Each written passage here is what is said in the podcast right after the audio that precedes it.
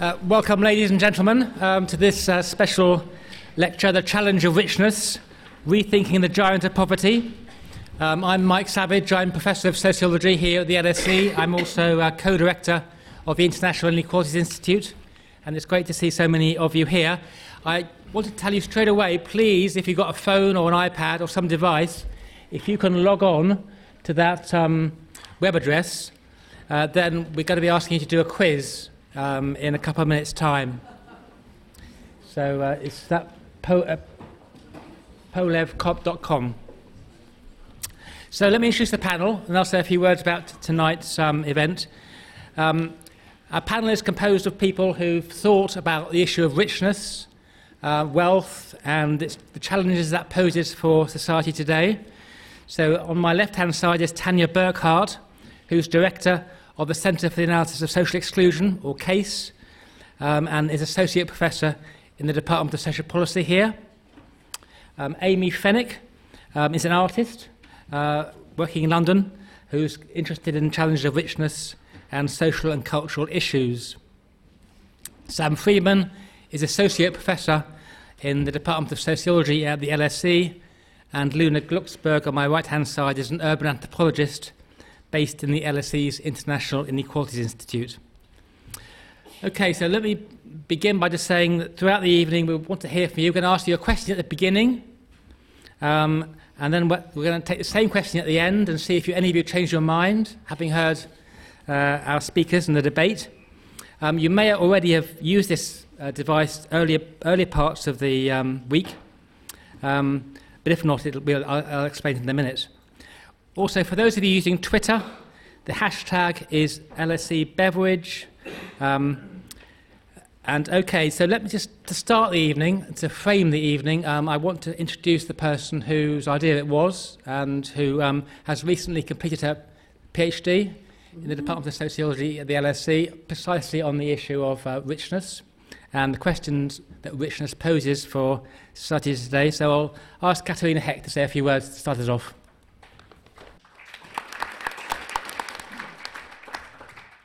Thank you, Mike. I'm delighted to be here tonight to provide a brief introduction to the event. In his 1942 report, Sir William Beveridge argued that the government should focus on fighting the five giant evils of want, disease, ignorance, squalor, and idleness. The state, he argued, should ensure that there was an min- acceptable minimum standard of living in Britain below which nobody fell in order to tackle want or poverty. 75 years on since his report, should we think about a maximum? Given that the economic and political power of the richest in our society has increased, should we think about richness as a social problem, as we do with poverty? Economists, most notably Sir Anthony Atkinson, have brought about a turning of the tables in the social sciences with their analysis of the share that accrued to the richest 1%. Sociologists, including our chair, Professor Mike Savage, have led the way for an analysis of a wealth elite and about class formation at the top of the distribution. And in my own work,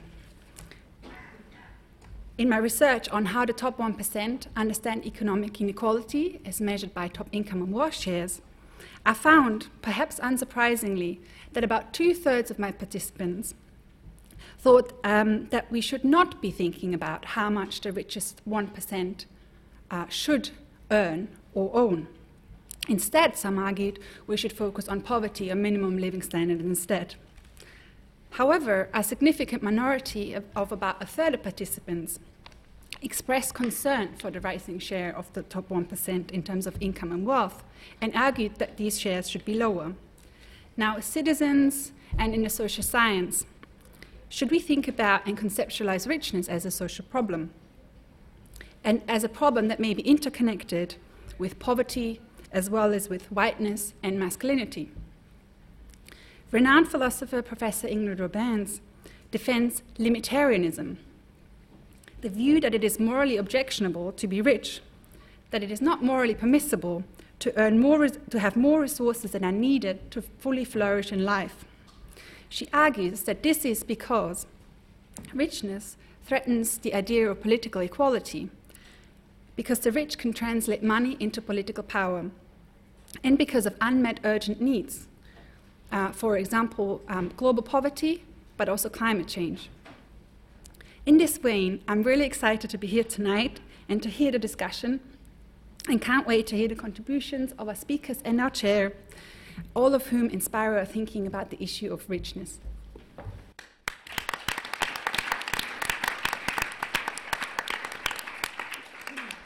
Okay, so we're now going to turn to the poll, which I think Emma will just pick up on the uh, screen. Um, and so you'll have this simple question to answer which is the bigger social problem, uh, poverty or richness? So, poverty is the classic kind of Beveridge you know, issue. Uh, the issue we're posing today is actually is richness in the context of today's society actually the bigger, the bigger social problem. So, if you can log into your devices, whatever they might be, um, and um, give your answer to that question. I'll give you just one minute to do that. Okay. I'm looking at Emma at the back. Yes, finger. Okay, thumb up. Did we get the result? Okay, right. 63% saying uh, poverty, the 37% saying richness. So we're going to ask the same question at nine o'clock, see how many of you have shifted, if any of you. Um, so we've got four panelists who will all, all be trying to persuade you that actually it's richness which is the bigger problem, starting with Tania. Okay. Uh, well, I might not try and persuade you that it's necessarily the bigger problem, but certainly that it's a, a problem as well. So thanks very much for inviting me to be uh, part of the discussion tonight. And Catherine has given an excellent introduction. And one of the things that I think her remarks uh, drew attention to is that there are both intrinsic and instrumental reasons why we might be concerned about riches. So intrinsic reasons relate to accounts of social justice and the idea that it's simply unjust uh, if there is too wide an uh, uh, inequality between rich and poor within a, within a given society. But it's the, actually the instrumental grounds that I want to focus my remarks on. And instrumental grounds are where we think that richness gives rise to other problems and makes it more difficult for society to achieve other goals uh, that we want to achieve. Those goals might include environmental sustainability, and Ian Gough's work, I think, has been very interesting. His book, Heat, uh, greed and human need, drawing attention to the incompatibility between the current distribution of resources and achieving a pathway to uh, climate sustainability. So that's an instrumental reason for being concerned about riches. Uh, but there's also an instrumental reason uh, that we may be concerned about riches that relates to whether inequality itself makes it more difficult to address the social problem of poverty. And this has been the subject of a programme of research in the Centre for Analysis of Social Exclusion, led by John Hills and Abigail McKnight, really homing in on the relationship between inequality and poverty. Now, you'll be familiar with the fact that there is a long-standing argument about whether inequality may not, in fact, be helpful for economic growth, providing incentives uh, to enlarge the total size of the cake, if you like and through that mechanism potentially be helpful in reducing poverty, providing the means through which poverty can be uh, tackled. And um, through a thorough review of the empirical evidence of the relationship between uh, inequality and poverty, what the uh, programme that we've been involved in has demonstrated is that across different periods of time, across different OECD countries, there is a strong relationship between high inequality and high poverty. And that holds for a range of different measures of inequality and a range of different measures of poverty. So it doesn't seem as if the uh, effects of inequality are to reduce poverty. It seems as if there's an association between the two. Having said that, it's not simply mechanical. So we can find periods, we can find particular countries where that relationship doesn't hold. For example, a period when inequality is continuing to rise, but relative poverty is falling. That was the case in the UK between the 1990s, late 1990s, and about 2007, the, the financial crisis. So, how can it be then that there is not a, a, a direct relationship between the two, not, a, not an inevitable relationship between the two? And I think an important part of the answer is that policy matters. One can intervene in the effect of riches on poverty, and the range of policy instruments at our disposal can make uh, that difference between how that relationship plays out in practice at a particular time. But how are we to create the policy space for thinking about those instruments. Redistribution is immensely unpopular. So, despite the fact that around three quarters of the British public think that there's a too wide a gap between the rich and poor, uh, nevertheless, policies uh, that redistribute are extremely unpopular. How do we create the political policy space for more discussion about the way that riches can limit poverty? One of the ways in which I think we can move that agenda forward is by thinking about what we might mean by a riches line. So you're all familiar with the idea of a poverty line, a threshold below which we consider people not to have sufficient means uh, to live a decent life. But what about a riches line? A line above which it's reasonable to expect people to pay more towards public services and public goods. We don't have a social consensus around that, and research that we're hoping to get underway is going to try and explore the feasibility of establishing a social consensus around what a riches line might be through deliberative workshops with members of the general public, asking both people with modest means and people who are wealthier what they think about uh, where a riches line might be. Now, it may well be that we find there is no social consensus around that, and that indeed could itself be part of the challenge of richness, um, which is the uh, title for this event. The challenge of richness may turn out to be that nobody is really willing to recognise their own privilege. That nobody is willing to say, yeah, I'm rich, I'm one of the people uh, who you need to take more of. So we'll see uh, how, that, how that research pans out, um, but I think it's important to try and open up new spaces for discussion of the way that policy can intervene to affect that relationship between inequality and poverty.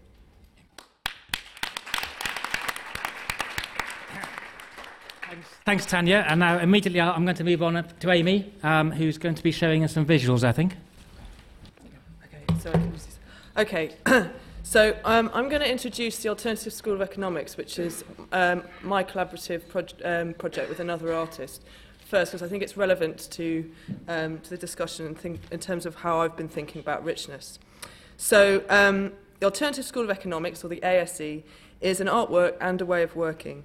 It's, it links artist practice with self-education as a way to study economics, creating a framework for investigating political, social and cultural issues. We began it in 2012, and it was in part response to the banking crisis, um, in which economics dominated political and media discourse, and the inevitable outcome, we were told, was austerity.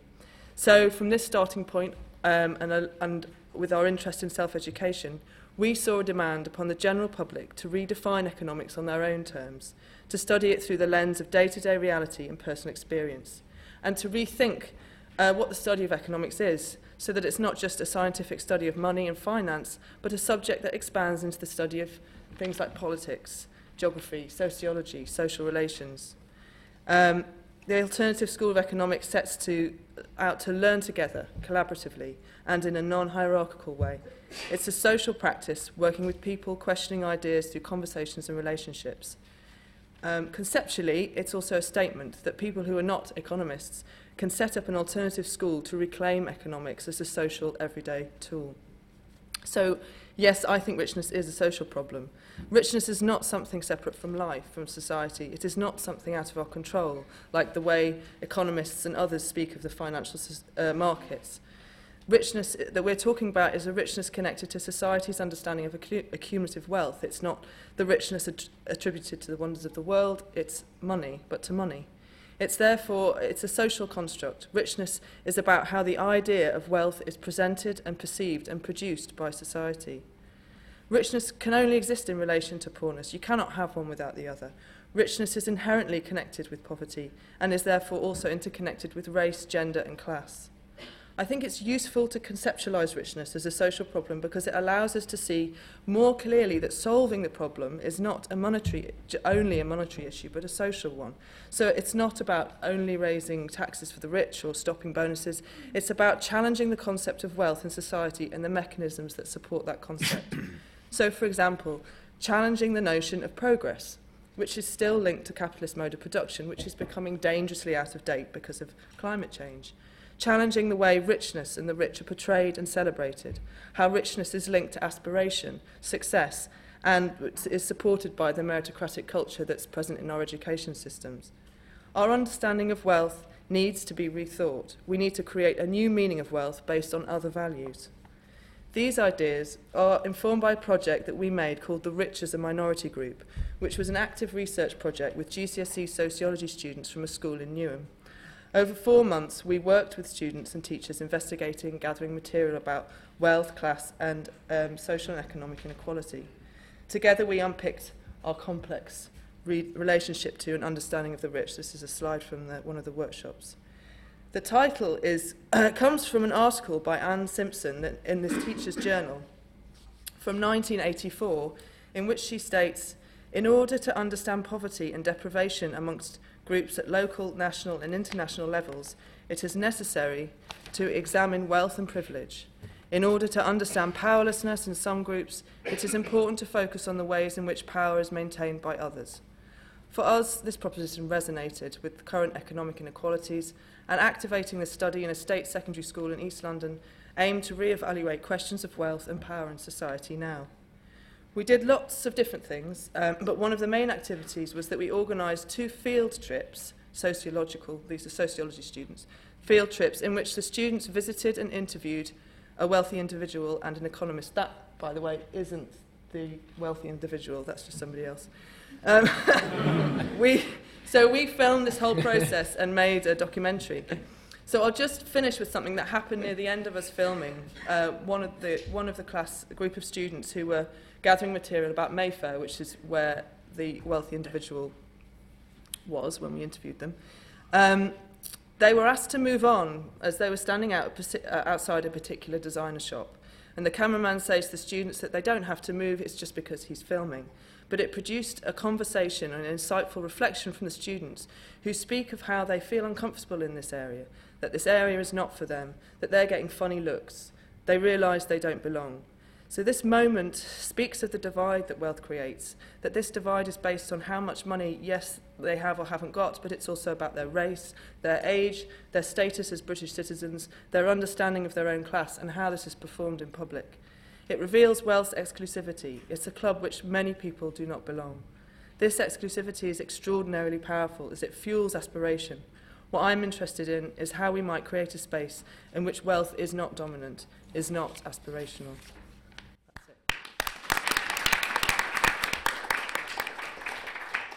Thank you, Amy. And now we're going to go on to Luna. Thank you, Amy. Now, the work I want to discuss tonight is something I do with very wealthy families. And when I say very wealthy, I mean the kind of families that can afford to have family offices. Although it's hard to give a precise estimate of their wealth, more or less, in order to have a family office, a family needs to have a net worth of between, well, at least 100 million uh, US dollars, but usually on average around 250 million and then up into the billions. Family offices are entities that exist to look after both the capital and the family. They make sure that assets and investments are managed in the best possible way, but also that the families themselves function as uh, well as possible, as they should, ideally avoiding rivalries, splits, and expensive divorces. One of the key strategic functions of family offices is succession and strate succession strategy and tax planning. This means ensuring that capital is transferred smoothly to the next generation, minimizing taxation, inflation, and any other risks. Now, why should we care about this? Why should the activities of private families be a concern of ours? Now, the sums we're talking about sit in very conservative estimates at around $58 trillion. This is the amount of wealth that will be transferred to the next generation of elites in the next few years. That's in the US alone. And this is the, last, the latest aggregate data that I could find, and it's from 2014, so it could well be more by now. Now, these transitions are managed very carefully by the offices. Who are responsible for building and managing complex structures, which usually um, rotate around um, rotate around uh, foundations and trusts. These, these structures are usually based and usually come up in the news with the occasional scandals around the Panama Papers or the Paradise Papers more recently. These practices are, for the most part, perfectly legal, and they never seem to stay in the news for long, and they certainly don't excite people as much as benefit fraud does. Now, the fact that families, these practices that private families take part in have huge consequences for the rest of us. For them, in terms of the accumulation of wealth through the generations, and for us, in terms of lack of redistribution through taxation for society. They are a key part of what drives inequality from the top. This is why I believe it's perfectly reasonable to talk about them. And after all, the state feels perfectly entitled to discuss the living arrangements of people who apply for benefits in great, even intimate detail. Now, what's interesting, however, is when you talk with these families and their advisors, their motivations and framings that they use. What's interesting is the motivation and framings they use to talk about their actions. Because to put it simply, all they say is that they're just looking after their families. The rationale is that the wealth they have inherited does not really belong to them, not as such. They're just looking after it for the next generation, for a few years. And their job is to look after it, ideally grow it, and then pass it on. But there is a key thing to remember here. If an individual inherits, let's say, 100 million and has three children, each one of those child would, at the very most, inherit 33 million. So, one third in one generation. In a few generations, that wealth will dissipate. That is what they fear they don't want their children to have less than they did, and they don't want them to fall behind and slip down a curve they know to be very, very steep. And they're right. Inequality within the 1% is higher than inequality in all the rest of society combined. That fall would be very steep and probably scary. All they're doing by growing and shielding their wealth is therefore looking after their families. That way of thinking is not, in fact, uncommon. The narrative that one has to look after one's own and protect them is deeply ingrained in our society. Just think, for example, at the uproar and outrage generated by any and all attempts to increase inheritance tax, even if the great majority of the population would not only not be hurt, but actually benefit from such policies. So, of course, it's understandable to want to care for your children, but the current economic situation means that more and more people literally do not have enough to feed themselves or house themselves or their children. Hence the rise in food banks, homelessness, homelessness, and even suicides driven by sanctions and cuts. Fear and risk of falling looks very different if you're very wealthy than if you're not. So maybe it would make more sense to shift away from a narrative that focuses on fear and therefore protecting one's family privately and start thinking again instead about a society that is not risky, a society where we have enough resources to create, create a public social net as opposed to a private family based one. A net that is there to catch us all if we fall. In short, a more equal society. But of course, in order to do that, we need the resources to pay for it, and a legislative system determined to stop the tax avoidance practices of the very wealthy.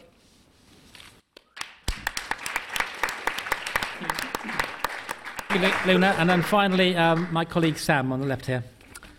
Okay, um, so it's really interesting to hear everyone's thoughts so far. Um, I'm going to look at richness in a, in a slightly different way uh, in terms of those who um, have reached the most elite positions in society um, and therefore earn the highest incomes. And I suppose my interests here lie in thinking about really how fair the processes are that lead to people's recruitment to these sorts of positions, positions that go on in most cases to make them uh, extremely rich.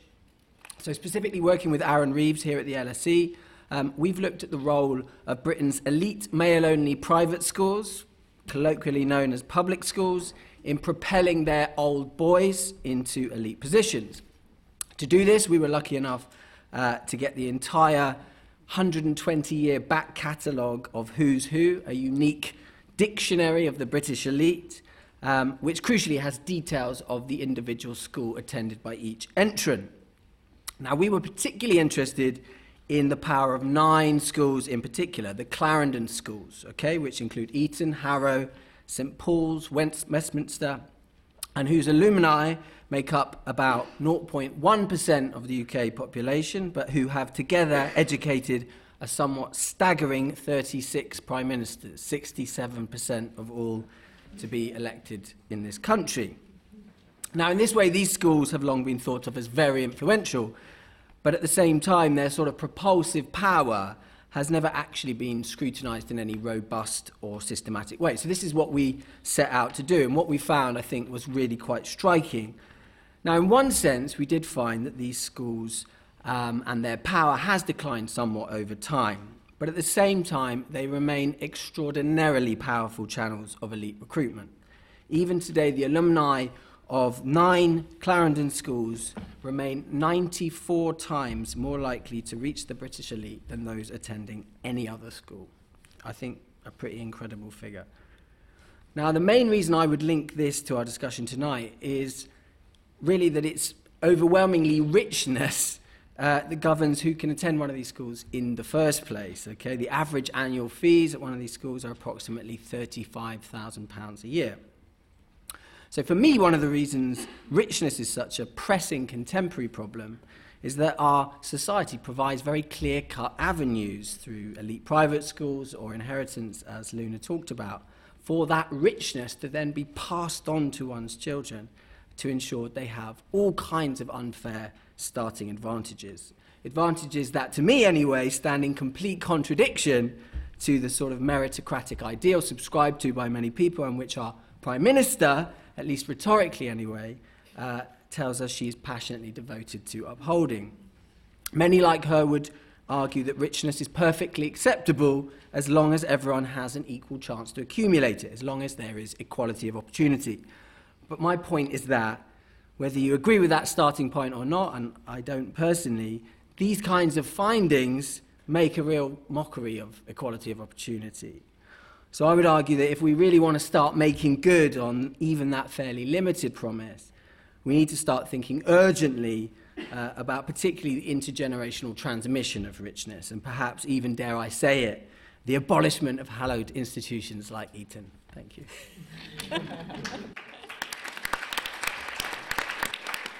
okay, before um, opening it up to the floor, I'll just make a few observations um, and try and draw some of the threads as I see them between some of the panelists.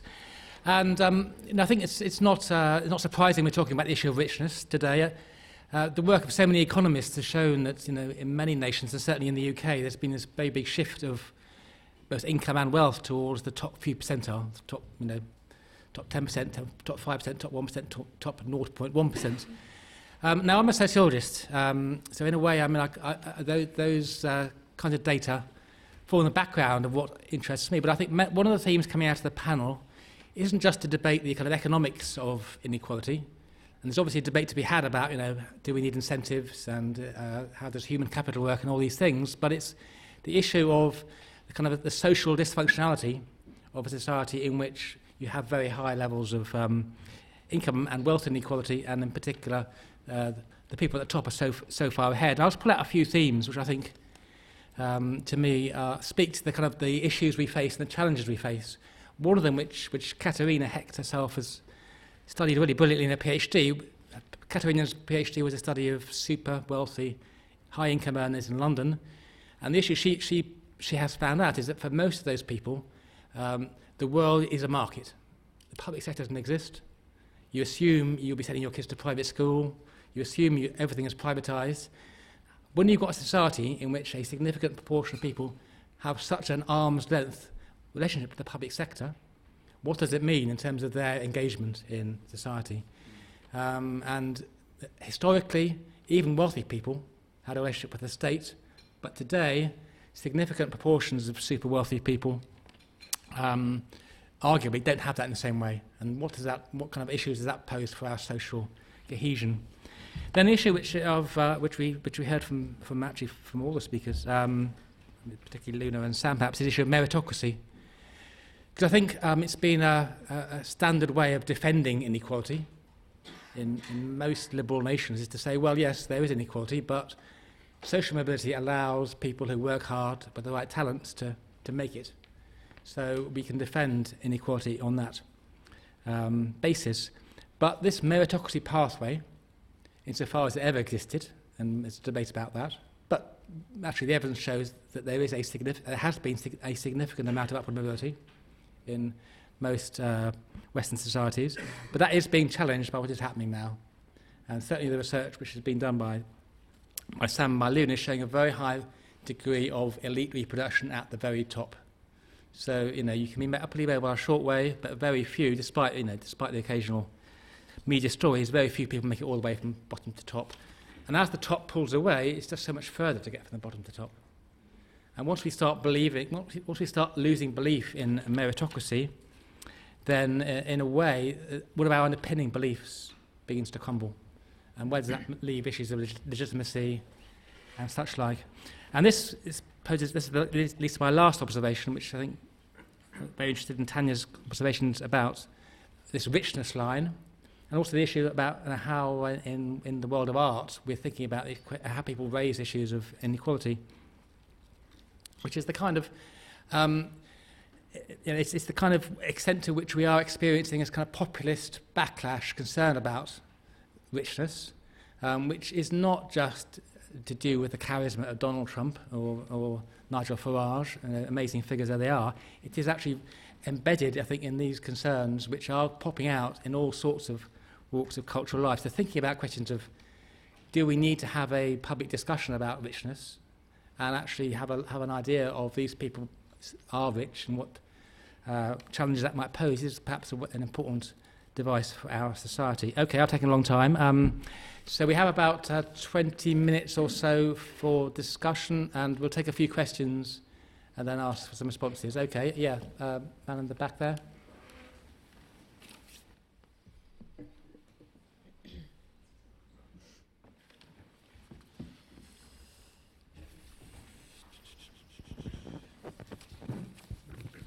Thank you. It's a very interesting um, discussion. I enjoyed the presentations. But there's one thing that is not entirely missing, but is kind of the edge of the discussion, which is, it seems obvious to me and probably to everybody here that great wealth and high income convey power, not just intergenerationally, but in a, itself.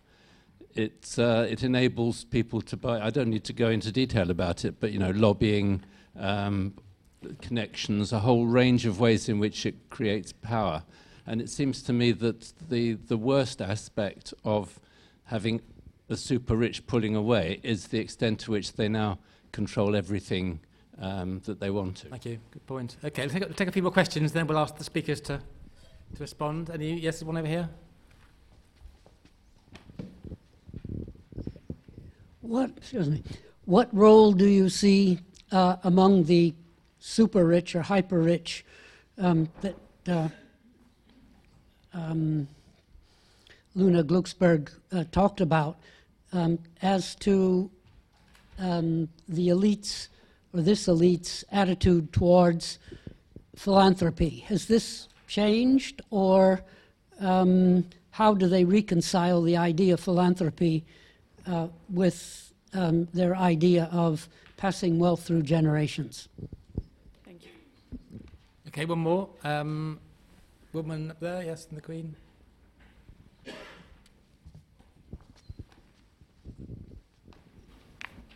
So there was a discussion about how kind of a withdrawal from the st- um, from state involvement with the elites or uh, using state benefits for the elites, but it seems to me that they're still playing the system for their benefits, whether it's through super PACs or certain. Um, involvement. So, how should we um, discuss and analyze the use of um, the their benefits, whether it's social, economic, cultural capital, and how they convey that to uh, maintain their elite positions? Okay, great, thank you.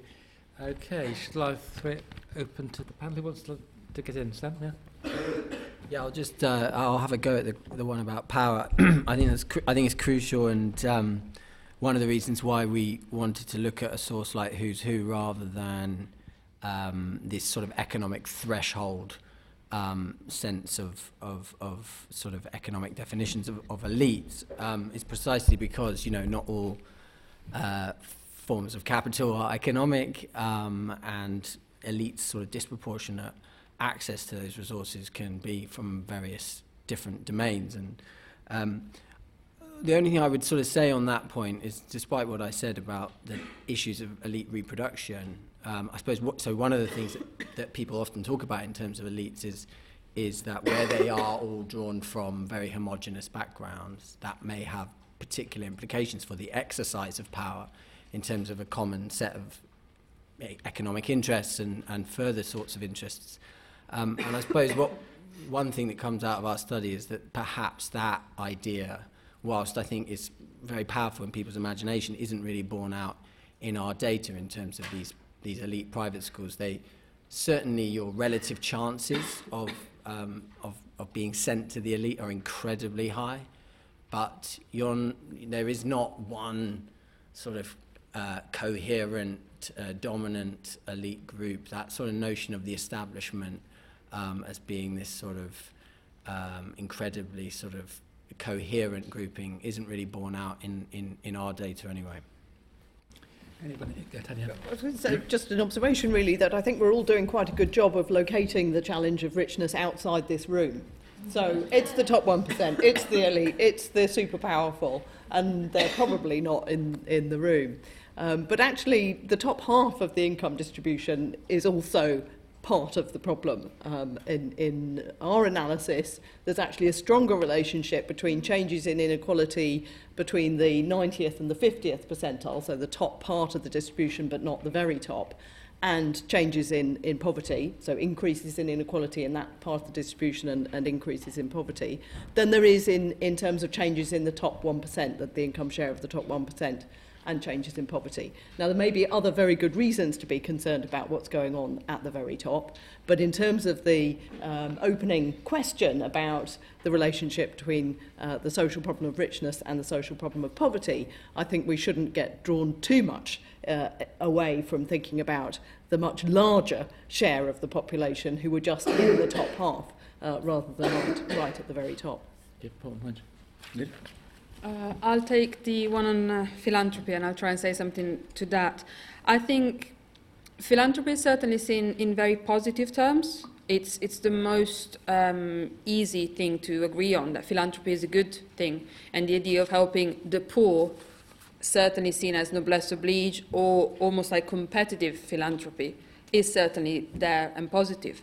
Now, the new buzzword is impact investment that's the thing that especially what are called the next gen, as in the new generations of wealthy people are all buying into. That's the thing that is um, apparently making a difference. Whether impact investment is in fact just a different variation on philanthropy or not, the jury's out on that. And especially there are very serious problems with how this impact is measured. There are no data um, to speak of that are robust enough to assess it for now. Um, having said all this, the kind of work I do is ethnographic, ethnographic and requires people to speak to me. And I make a point of always saying that I'm not just from the LSE, but from the International Inequalities Institute. And I would have thought that for a lot of people that would put them off from speaking to me. And I accept that as an initial thing. They have every right to decide they don't want to speak to someone on the basis of where I come from. But I've actually found a lot of people who are prepared to talk about it. So there are quite a lot of people who are concerned with inequality who are prepared to talk, of course, anonymously. Um, but it's, it's, my sense is that it's shifting, and more and more people are concerned in real substantive terms with what's happening globally with inequality. Uh, just thinking as you were talking about philanthropy, the um, the wealthy individual that the one of the uh, groups of students interviewed was um, a philanthropist. We, we were talking earlier about how, when before we came on, about how there's sort of not a word for richness, and we found it very difficult to think a way of describing this person. I'm saying wealthy individual. Sometimes I said he's a philanthropist. It was kind of tricky. the whole thing was very tricky, just getting somebody to be interviewed and um, by a bunch of students, um, and for them to understand what that situation was and that they were being interviewed because of their wealth, essentially. And I think part of it we did have to sort of use the philanthropy bit as a way to get them to agree. It was like, here's some students from the East End of London, give them some of your knowledge of your success. And essentially, that's how we managed to get it to happen. And I think there's something about the relationship between the, the rich and the, not that all these students were poor at all, but, you know, the, the very, very rich and the not so rich. Um, and, and how they can even come together on, in the same space. And often philanthropy is, is kind of thought of the way of doing that, but actually I don't know how successful it is, and it's sort of cringe making as well. okay, we've got some time for some more questions. Guy there in the white t shirt. Halfway up.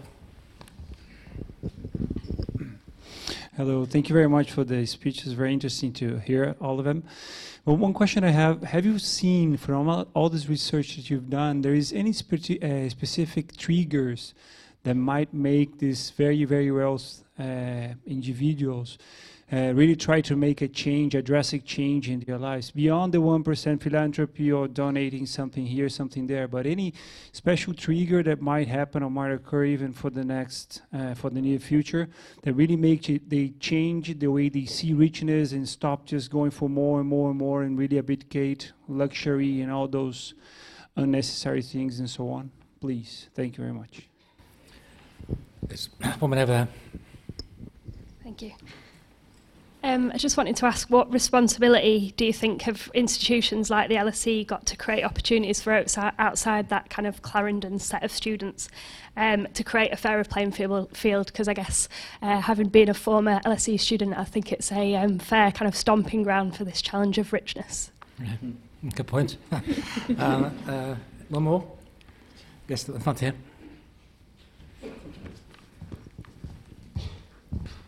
Uh, thank you very much. I just want to add to the comment about Oxbridge actually, because the root of most poverty in the UK and in the Commonwealth and a lot of the world comes from Oxbridge, who is systematically uh, part of the institution of creating a world where education is only given to the rich and their choice of people.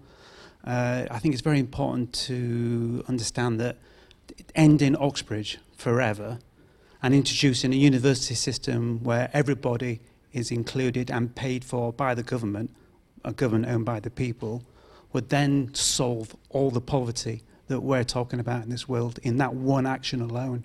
So a collective, a collective effort to change the real horror is the only way to deal with the horrors that we're facing today and tomorrow. And we'll end it forever. I guarantee you that. Thank you.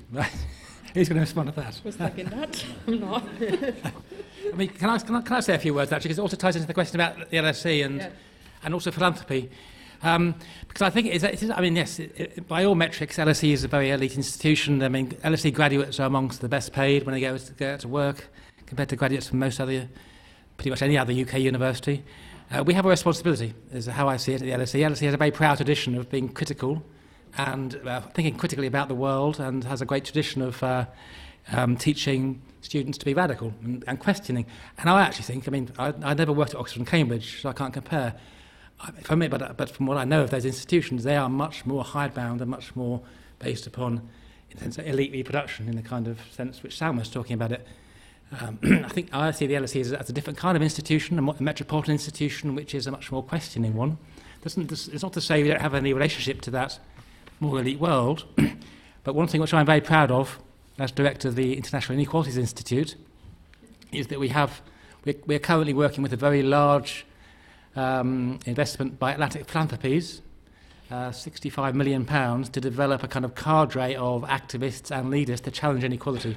So it's the largest ever uh, donation to the LSE. So it very much raises the issue about how how do we relate to the world of philanthropy? So this is money uh, ultimately gathered by a man called Chuck Feeney. He was a very successful businessman and he, and he made his money from duty-free, duty-free shops at airports. Um, and he decided to create this foundation. A very radical view. He didn't believe actually in, in doing what Luna says and, and it to your kids. He believed actually eight billion pound, eight billion dollars should actually be spent for social betterment. And I mean, I've never had any experience of this kind of world of philanthropy until I came to the LSE a few years ago, but I think we do have to take this seriously. I think, and we do need to think about how we actually can get people of that ilk who don't necessarily think money is about, certainly about um, using it for your own benefit, and think about how we can kind of work with that group critically. But I have to say, we have our first cohort of fellows, a few of them in this room, I think, um, and actually thinking about how that fellowship program can work to bring about social change is something we still have to work about, still have to think about. So I think broadening out our repertoire of educational, thinking about access issues is absolutely crucial that we, that we do this at the LSE. I think we have a, actually, for an institution of, of our type, a fairly good record, but we need to, we need to do more. Okay, that's my, that's my bit. Um, Sam. Yeah, I just thought I'd address the question about uh, triggers, actually, um, which I think is a good question. I mean, I might be naive, but um, I do think that, uh, in my experience, and I've recently been um, on another project looking at this idea of a class ceiling, and specifically looking, um, working with very big uh, organisations, um, doing research on the sort of power that your class background has in shaping your career outcomes. And in the process of doing that research, I've been gone into the boardrooms of these companies to report back the findings. And one of the things that I think is interesting is that if you can dislodge the, the idea that these people in very um, senior positions have, that, that they themselves and the organizations that they see over aren't meritocratic, I think, and you can, and you, you have to do that in a specific way, and often you have to use the language of statistics um, because it's what they trust and what they believe in. But if you can actually really use robust evidence that dislodges that idea, and I think what's interesting is, you know, having interviewed a lot of these people, it, I think these people generally do very much believe that their own trajectories have been based on meritocracy. And they do believe in that idea. And so, actually, you know, in the case that I was working in, we were showing them evidence that there are differences in pay even when you account for every type of meritocratic difference that that organization would like to throw at that inequality. And you can see people's faces changing, and you can see the possibility that they may then Im, you know, implement change. So it may be naive, but I, I do think that that's, in a way, the, the, the, one of the best ways to trigger change is by undermining that very cherished idea. Anyone? Well, we're just going to come back on the point about universities. I think you make a very powerful point about the way in which elite higher education is, is part of the problem. Um, but I think, in a sense, we can't just stop by thinking about higher education. I mean, Sam's work has uh, illustrated the importance of schools, and whether that's because of going to a private school or whether it's going to a better performing state school, which people are buying themselves into through other means, through, through the housing market. Mm uh, living in an area within a catchment that has got a better state school. And in fact, one can trace it right the way back to um, access to preschool and nursery education. So um, Kitty Stewart and Tammy Campbell have done research that's looking at uh, the entry into and take up of preschool and nursery education, which is again strongly um, patterned by socioeconomic background. So I think right through the education system, not just right at the end point, um, we need to look at those, those questions of access. No? Happy to. Okay, we, I think we've got time for one more round of questions if they're quick. I think you were first, yeah.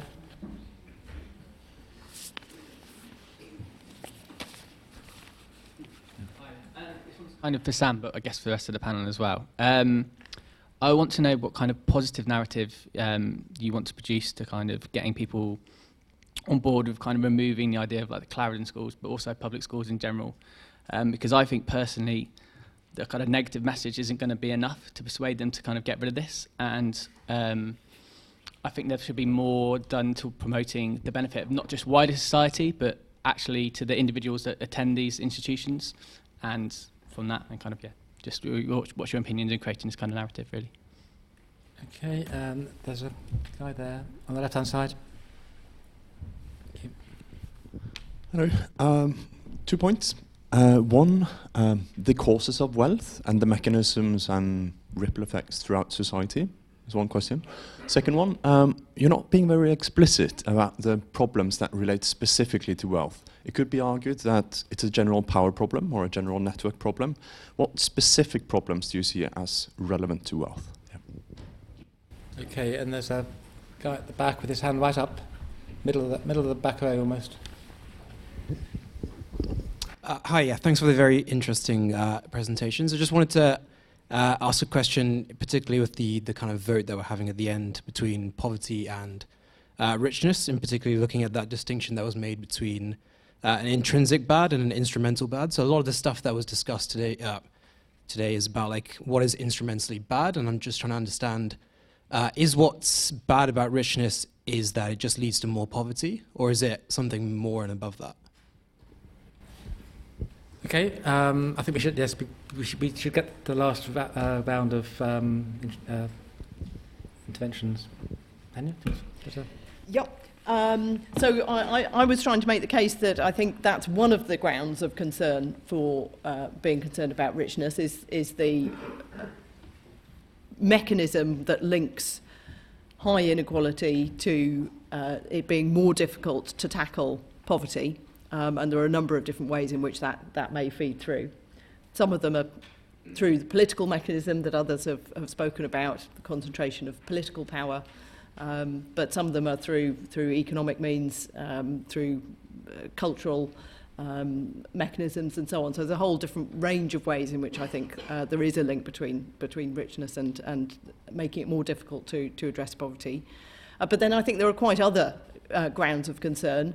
Um, so we also mentioned briefly at the beginning that the environmental sustainability concern, uh, that it, it is, seems likely, plausible, that the current distribution of resources is incompatible with achieving a pathway to climate sustainability.